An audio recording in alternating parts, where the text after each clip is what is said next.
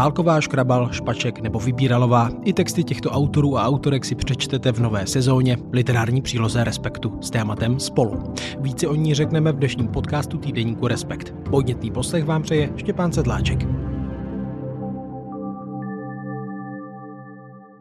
A se mnou ve studiu pod centrem Člověka v tísni Langhans je Jan H. Vytvar, vedoucí naší kulturní rubriky. Ahoj Honzo. Ahoj. Tak je, já myslím, že na první dobrou ta literární příloha, která čítá, tuším, 80 eh, stran. 80 stran, ano. Eh, zaujme eh, svou titulní stranou, tak jak to má být a ta upoutává tedy i na autorku těch maleb, toho výtvarného doprovodu. Je to tedy od japonské malířky, výtvarnice Moemi Yamamoto. Pro mě osobně to je docela teda zjevení a hrozně zajímavý rukopis, který kombinuje, můžeme říct, evropskou středověkou gotickou malbu z prvky tedy japonské, ale ty to určitě líp upřesníš, tak jak ses k tomu dostal, jak bys to charakterizoval? No, hele, eh, já, já většinou, eh, když sestavuju literární přílohy poslední léta, tak vždycky nejdřív sestavím obsah ty přílohy a pak jako vlastně až jako na závěr vybírám eh, autora nebo autorku toho výtvarného doprovodu a letos jsem to udělal docela opačně, protože eh, já jsem ty její malby viděl poprvé loni na eh, diplomantské výstavě Akademie výtvarných umění, kde, kde mě ten soubor Moeme Yamamoto hrozně zaujal. Nejdřív jako tím jak, tím, jak vypadal, pak jsem si přečet, kdo to, kdo to teda namaloval. Pro mě to bylo jako naprosto neznámý jméno a přišlo mi to, že to byla jedna z nejlepších diplomek, tak jsem o tom i psal tehdy. Nebyl jsem sám, koho to zaujalo, souběžně se tam o, o ní začal zajímat kurátor Radek Volmut a zároveň galerista Oldřich Hejtmánek, majitel soukromí galerie Bolt a nezávisle na sobě se vlastně domluvili s mojem Yamamoto, že by jí udělali samostatnou výstavu, což samo o sobě je docela velký úspěch, jako rovnou po diplomantské výstavě se prostě prezentovat někde samostatně, zvlášť jako dost renomovaný galerie Bolt tak, eh, tak jí tam udělali před rokem přesně vlastně výstavu eh, nových věcí a já jsem si tam... Eh, Jenom s ním, protože ona je japonská autorka. Ona je japonka, ale... japonská autorka a já jsem se tam s ní právě potkal na té výstavě, nevěděl jsem o ní vlastně vůbec nic, než že dělá dobré věci, tak jsem se s ním povídal a zjistil jsem vlastně, Myslel jsem si, že to bude tak, že bude mít nějaký český předky a proto jako tady je, ale zjistil jsem, že ne, že ona prostě, ona letos je 38, takže tu školu dokončoval v 37, byla tam na magisterském studiu, předtím už měla vystudovanou japonskou umělecko-průmyslovou školu a chvíli se živila malbama eh, pro různé komerční instituce a vlastně chtěla se pojat do Evropy a vybírala si tak, jako kam by se z té Evropy podívala a kvůli vlastně Francovi Kavkovi, který ji baví, což je na těch obrazech dost vidět, tak si vybrala Prahu, že by jí zajímala jako prostě Praha. No, tak se sem dostala, začala se učit česky, líbilo se jí tady eh, a řekla si, že zkusí jako posunout ten svůj rokopis, přihlásila se na Akademii výtvarných umění, Vzali ji do malířského ateliéru Josef Bolf a Kuba Hošek, což jsou fakt jako, takový opravdu jako výrazný teď ateliér. No a ona ten její rukopis se trochu proměnil, což je vidět právě, ona teď má shodou okolností výstavu taky v té Bold Gallery po roce a vystavuje tam právě starý práce ještě z Japonska, který si nechala sem poslat. No a já jsem ji oslovil letos někdy v říjnu nebo v září s tím, že mě ty její věci prostě baví a že bych chtěl, aby, eh, jestli by nám prostě nepůjčila nějaký práce, který bychom mohli reprodukovat a, a ona na to kejvla a, a vlastně řekla mi, že stejně bude mít výstavu, což byla náhoda v této době, takže, takže vlastně tam udělali jsme takový mix asi 30 obrazů, který reprodukujeme jak si jeho nového díla, tak právě i z toho ještě japonského období. A mně to přijde, že to je prostě fakt jako, eh, že to je hrozně dobrý a a navíc se to jako hodí i, i k té literární příloze, která je jako prostě jako narrativní a ty její obrazy jsou to většinou takový jako snoví její výjevy. Hmm. Těžce se to popisuje, ale dobře se na to kouká. Na mě to působí trošku jako, kdybych to někomu připodobnil, vždycky je to nějaká zkratka, ale třeba Hieronymus Bosch, Archimboldo, ale taky třeba to je jen prostě takový... Mísí se tam právě spousta jakoby vlastně věcí, eh, ale tím, jak to vychází z těch jejich snů, tak ona spousta těch jako vlastně věcí ani sama jakoby je překvapená jo, co v tom člověk vidí. Já jsem jí taky jako vyprávěl něco, co, co, co v tom vidím třeba já. Jí to jako vlastně překvapovalo. Ale právě ona pracuje hrozně zajímavé s perspektivou, která je jako prostě jako takový zvláštní zkratce a objevují se tam prostě různé postavy, existující, neexistující, v takových zvláštních situacích. No tak mně se to prostě hrozně, hrozně hodilo, protože jsem si vlastně říkal v té době, kdy jsem vybíral ten obrazový doprovod, že bych chtěl zase udělat nějakou e, přílohu na, na nějaký téma, který mě napadlo tentokrát spolu. A to teda neodkazujeme na politiku ne, Ne, ne, ne, rozhodně ne, mě to vůbec nenapadlo, že by to bylo. Mně to přišlo jako takový téma jako pro tuhle tu dobu, jako nějak, nějak jako zajímavý, jako že, že třeba společně mně přijde moc takový jako takový až teď řekl, svazácký, jako jo, že společně se do něčeho vrhneme. To spolu mně přijde jako, jako hrozně dobrý slovo, jo, že spolu neznamená, že člověk jako musí být eh, s někým třeba, jo, spolu může, jaký znamená, že může být třeba spolu sám se sebou, a, ale že to je prostě téma, který, který v této ještě furt jako sklíčený logicky době z různých věcí, tak, eh, tak mně prostě přišlo, že může inspirovat eh, spisovatele, spisovatelky k nějaký jako zajímavý odezvě. Jo? Když zadám téma spolu, tak, tak co, co, co ten člověk může jako na tom základě napsat. No, tak, eh, tak jsem začal oslovovat lidi, Oslovil jsem prostě nějaký autory, který, autorky, který jsme neměli, protože se snažím vlastně furt ty přílohy, které už dělám, já nevím, na desátým rokem, tak se snažím, aby to jako se tam neopakovala ta jména moc často. Takže jsem oslovoval nějaký lidi, kteří ještě nebyli a s tím, že jestli by nechtěli teda přispět do, k tomuhle tématu. Některý autoři a autorky měli rozpracované knížky, jak už tak bývá. Takže tam máme ukázky vlastně z knížek, který by mohly třeba být v příštím roce snad. To je třeba příklad čeho?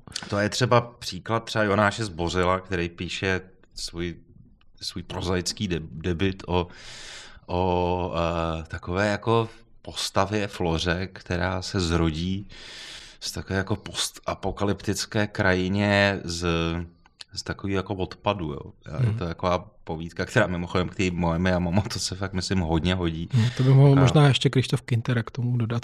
To by, to, to by mohl, no a ten by to hodil do takového jakoby trošku víc optimistického asi jako duchu jak už to Krištof dělá, ale eh, no, tak prostě je to taková jakoby docela temná, temná vize z blízké nebo vzdálené budoucnosti.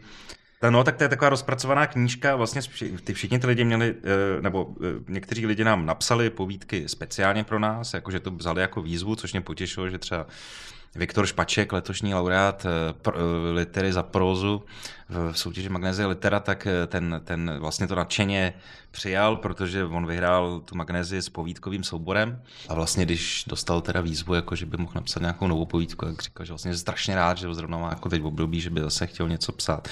Napsal fantastickou povídku, tak to prostě je, kterou teď eh, můžete slyšet na našem webu ve velmi charakteristickém přednesu Martina Myšičky. Tak to prostě je. Viktor Špaček. Protože mu to prý udělá dobře. Žena a dcera pana Vodičky se s panem Vodičkou jednoho jarního sobotního dopoledne vypraví do Bukového lesa u Příbramy.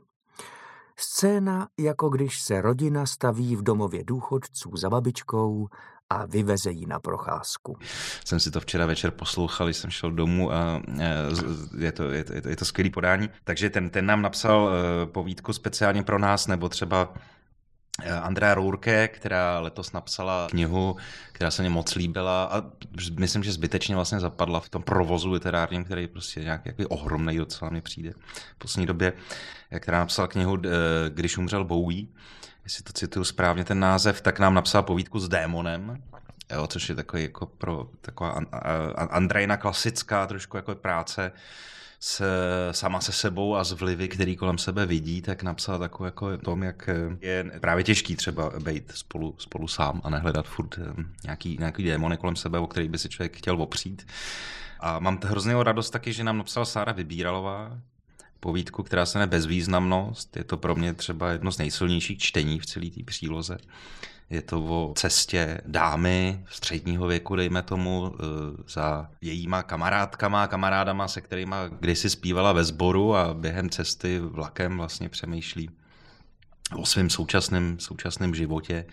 Tak to je, to je třeba jako pro mě taková jako povídka, kterou když mě poslala, tak jsem to nadšeně čet a ještě To takový, jenom prozradím, že tak jako ta příloha se samozřejmě rodí, že jo, podobně jako noviny, takže do poslední chvíle není úplně zřejmý, jestli se všechno stihne, tak vlastně ona mi třeba tu povídku posílala vlastně v době u závěrky bez konce. A, takže já jsem ji jako redigoval čet a byl jsem Povídka nadšený, byl jsem nadšený a hrozně jsem pak byl zvědavý, jak to skončí, ona mi to ještě poslala že mi vyxkovala jako ten, ten závěr, abych věděl, kolik to bude mít znaků a rozsah. A pak mi teda eh, poslala ještě ten, ještě ten konec, který, který je fantastický.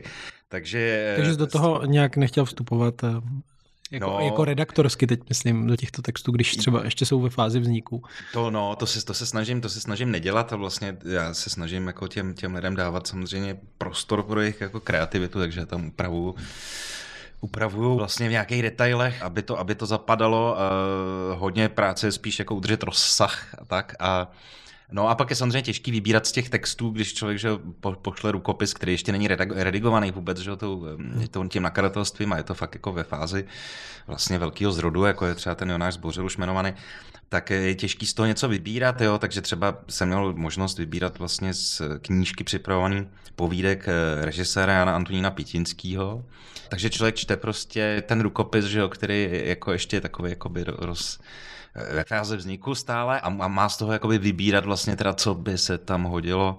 Takže jsem vybral povídku na hrotu, která mě přijde taková jako pro Pitínskýho jako charakteristická jako podměšila sonda do hlavy fotbalisty, který se pohybuje eh, po hřišti mezi dalšíma 20 lidmi, až nepočítám rozočí a a vlastně se tam cítí jako... 21, jako, ne? Nebo 21, promiň, jo, asi nebyl někdo vyloučený.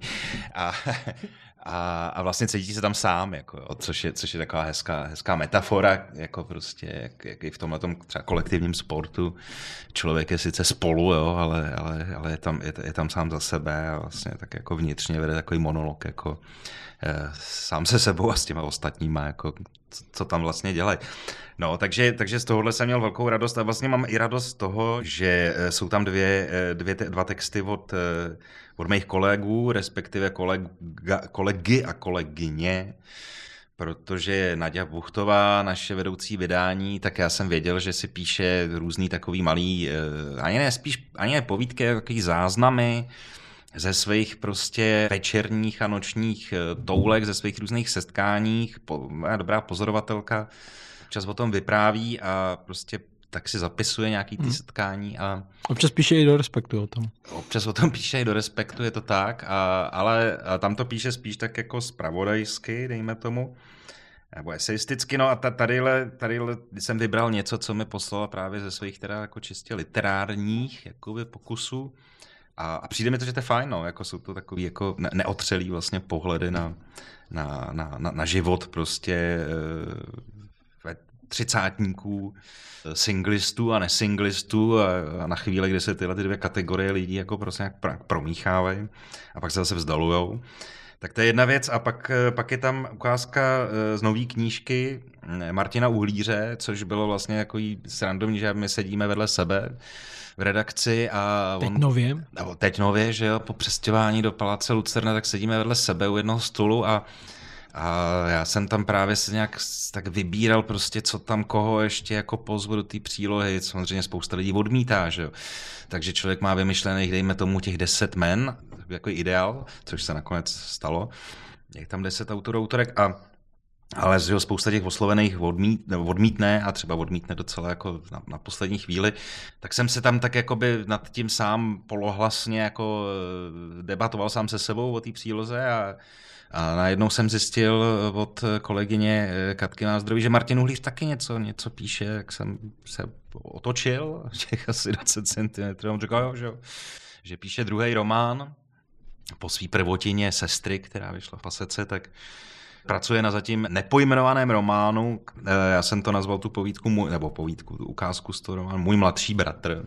Navrhoval jsem mu, že by po sestrách mohl napsat bratry, že tentokrát je to eh, inspirovaný vlastně zážitky s jeho, s jeho, s jeho bratrem, tak je, no a je to taková vzpomínka na vojnu, jo, a to, jako já jsem naštěstí už vojnu, na poslední chvíli jsem se tomu vyhnul modrou kní, knížkou v roce 2002, byl naposledy u odvodu, takže jsem naštěstí nemusel se zapojit do tohle eh, příšerného procesu, respektive veškerá úcta k armádě a můj bratr jaký voják, ale, ale pro mě to není svět, který bych eh, potřeboval, a zvlášť tehdy, ještě ta základní vojenská služba byla pro mě opravdu špatná vyhlídka.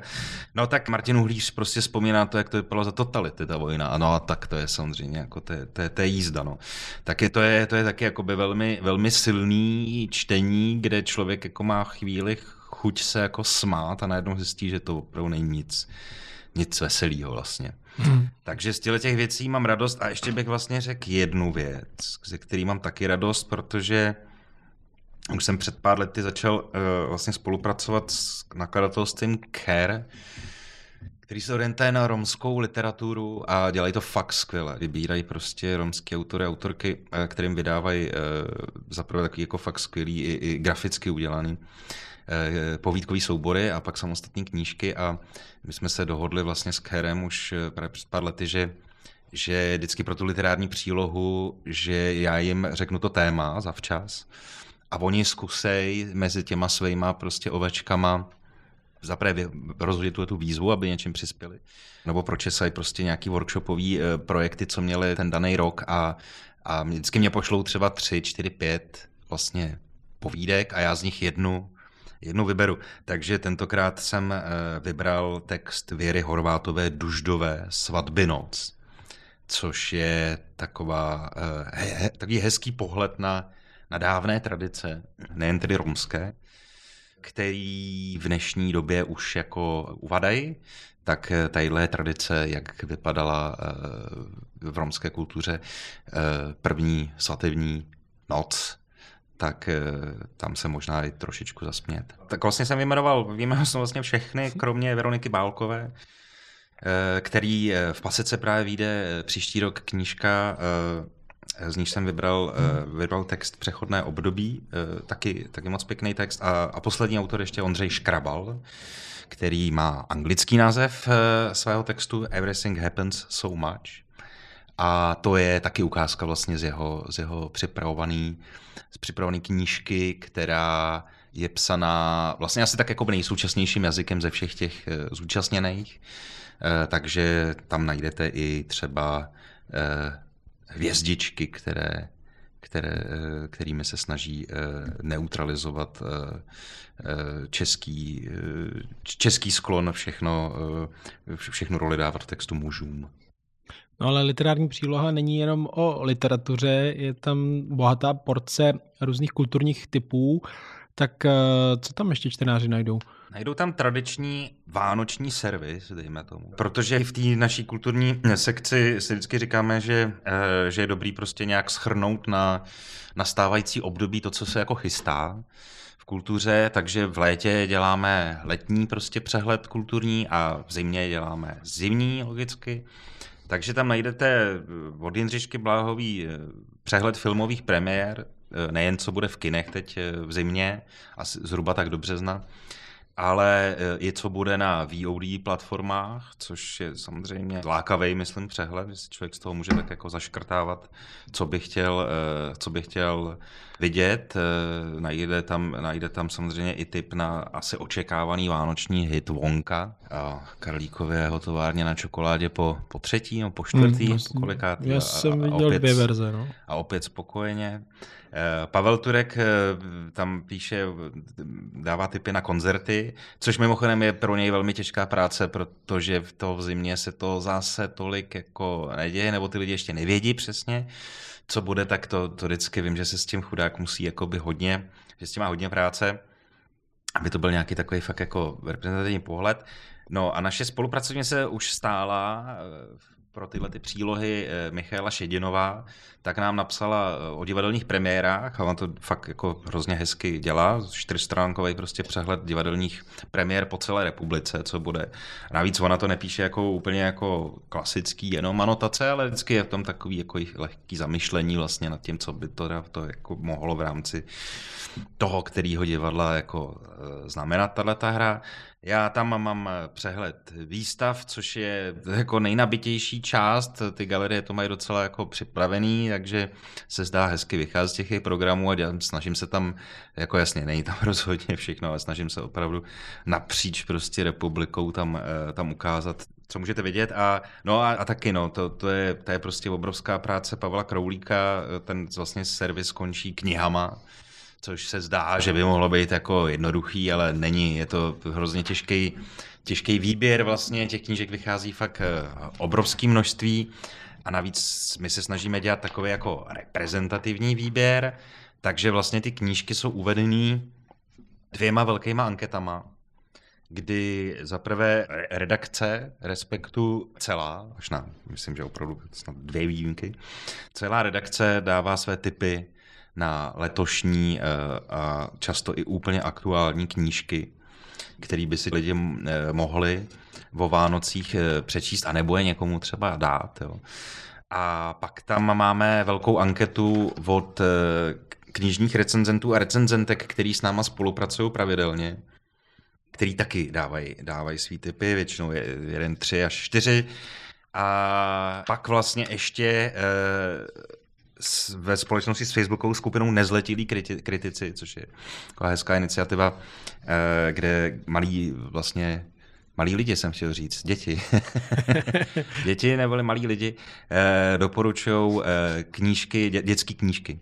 Ještě tam je jedna anketa a to je, to jsou uh, nakladatelé, kteří doporučují uh, produkci konkurence, konkurence jo, hmm. což je hrozně hezký, že oni opravdu s nadšením doporučují prostě knížky, které vycházejí jinde. Takže to jsou tyhle ty ankety a z nich vlastně my pak jako schrnujeme, protože samozřejmě spousta men se tam opakuje, tak vlastně to pak jako v záběru schrnujeme, teda co z té domácí prozy a překladové prozy se tam nejvíc častěji objevuje. A pak ještě tam máme prostě naše další typy na knížky s eh, o kultuře na knížky, na knížky, které prostě se nedostalo v těch, v těch anketách a bylo by nám líto, že tam, eh, že tam nejsou. A úplně to končí eh, čtyřmi vlastně knížkami, které letos vyšly a podíleli se na nich, a nebo je úplně celý napsali naše kolegové a kolegyně. No ty už si tady zmiňoval, že eh, těch eh, knih se chrlí docela dost, tak při pohledu na ten výběr respektu i to taková doporučení, co, co případně koupit eh, k Vánocům. Co si říkáš o té letošní produkci? Pro mě to je, já jsem teď si dělal takový ohlednutí sám, sám se sebou, který jsem pak dával na, na, na sociální sítě, protože samozřejmě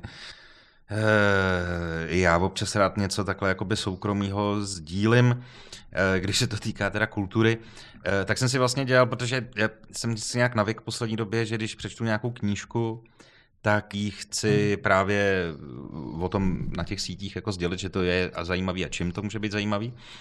A takže si ty knížky fotím, takže pak vlastně jsem zjistil, že mám za rok vlastně v tom mobilu eh, snadno vyhledatelný vlastně, co jsem všechno letos jako pročet. Hodně jsou to teda výtvarné věci, protože ty, v to výtvarný mě nepřestává fascinovat a vychází tam to strašně moc. Takže tam to jako by hodně zaplnilo, ale zároveň jsem přečet jako spoustu, spoustu prózy nebo literatury faktu. A eh, jako fakt mě vlastně jako šokovalo, jo, když, když jsem se pak na to díval, na ty screenshoty, jako kolik těch knížek vlastně fakt dobrých vychází a jakože vlastně mezi nimi jako pár titulů, který, eh, nad kterýma můžu mávnout rukou a nespomenu si na ně, jo. Ale, ale jsou tam prostě silné věci, no, jakože jedno z největších překvapení opravdu literárních pro mě byla knížka Andrej Sedláčkové Toajen, první dáma serialismu, co vyšla v prostoru, kde já jsem se trošičku bál, jako jo, upřímně jsem se fakt trošku tý bál, jak to dopadne, protože jsem viděl předtím uh, autorčin dokument o to a jen filmový, protože Andrea Sedlačko je primárně režisérka a vůbec mi neset, jo, jako vůbec.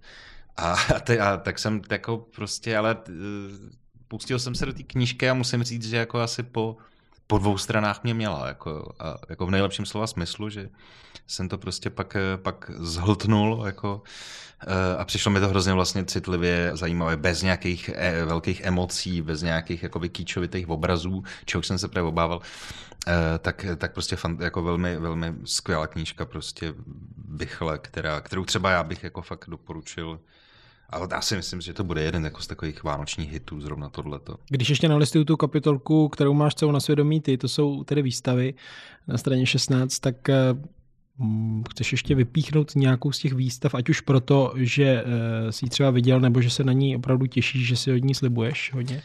Hele, eh, no to je těžký z tohle jako vybírat, jo. Já, já musím říct, že jakkoliv jsem prostě dlouhodobě eh, a zvlášť v této době, kdy myslím, že to potřebuje tu kritiku jako sůl, z různých důvodů, eh, takže jsem kriticky k Národní galerii, tak jako do 11. února tam trvá ten její příběh Bohéma, retrospektiva Petra Brandla, barokního mistra, což jako asi jste všude slyšeli, že to je super, jo, ale ono tak bývá, že to člověk jako si říká, no tak ono to trvá do února, tak je spousta času, ale ono se může stát, jako, že to třeba byste propásli. Tak to je třeba věc, kterou jako rozhodně musím znovu jako doporučit, jo. to je pro mě jako říkám, přes všechnu kritiku k té instituci, jak, jak, jak funguje, tak tohle to, kdyby dělal takovýhle výstavy prostě eh, ne jednou do roka, nebo na tož jednou za pět let, tak to, bych, to, to, to bychom byli jako všichni, všichni spokojení a tak je tam samozřejmě taky tip na, na Moemi Yamamoto a její výstavu, která se jmenuje Prequel, že to jakoby odkazuje k tomu, že to, je, to jsou díla, které vlastně předcházela tomu, co dělá teď. Eh, v té Bold Gallery, což je v Holešovicích hned vedle Doxu, ve vedlejší ulici, eh, tak ta trvá do 13. ledna, jo, tak taky jako doporučuji rozhodně tam zajít a a z těchto těch jakoby malých, uh, pardon, že teď ještě zůstanu v Praze, který by jako člověk asi mohl přehlídnout, uh, protože těch soukromých galerií je spousta, tak bych doporučil myslivecký realismus volume 2, který se ocit, ocitl v galerii Portheimka, což je taková jako galerie na Smíchově, kde většinou člověk byl zvyklý, že se vystavuje nějaký sklo.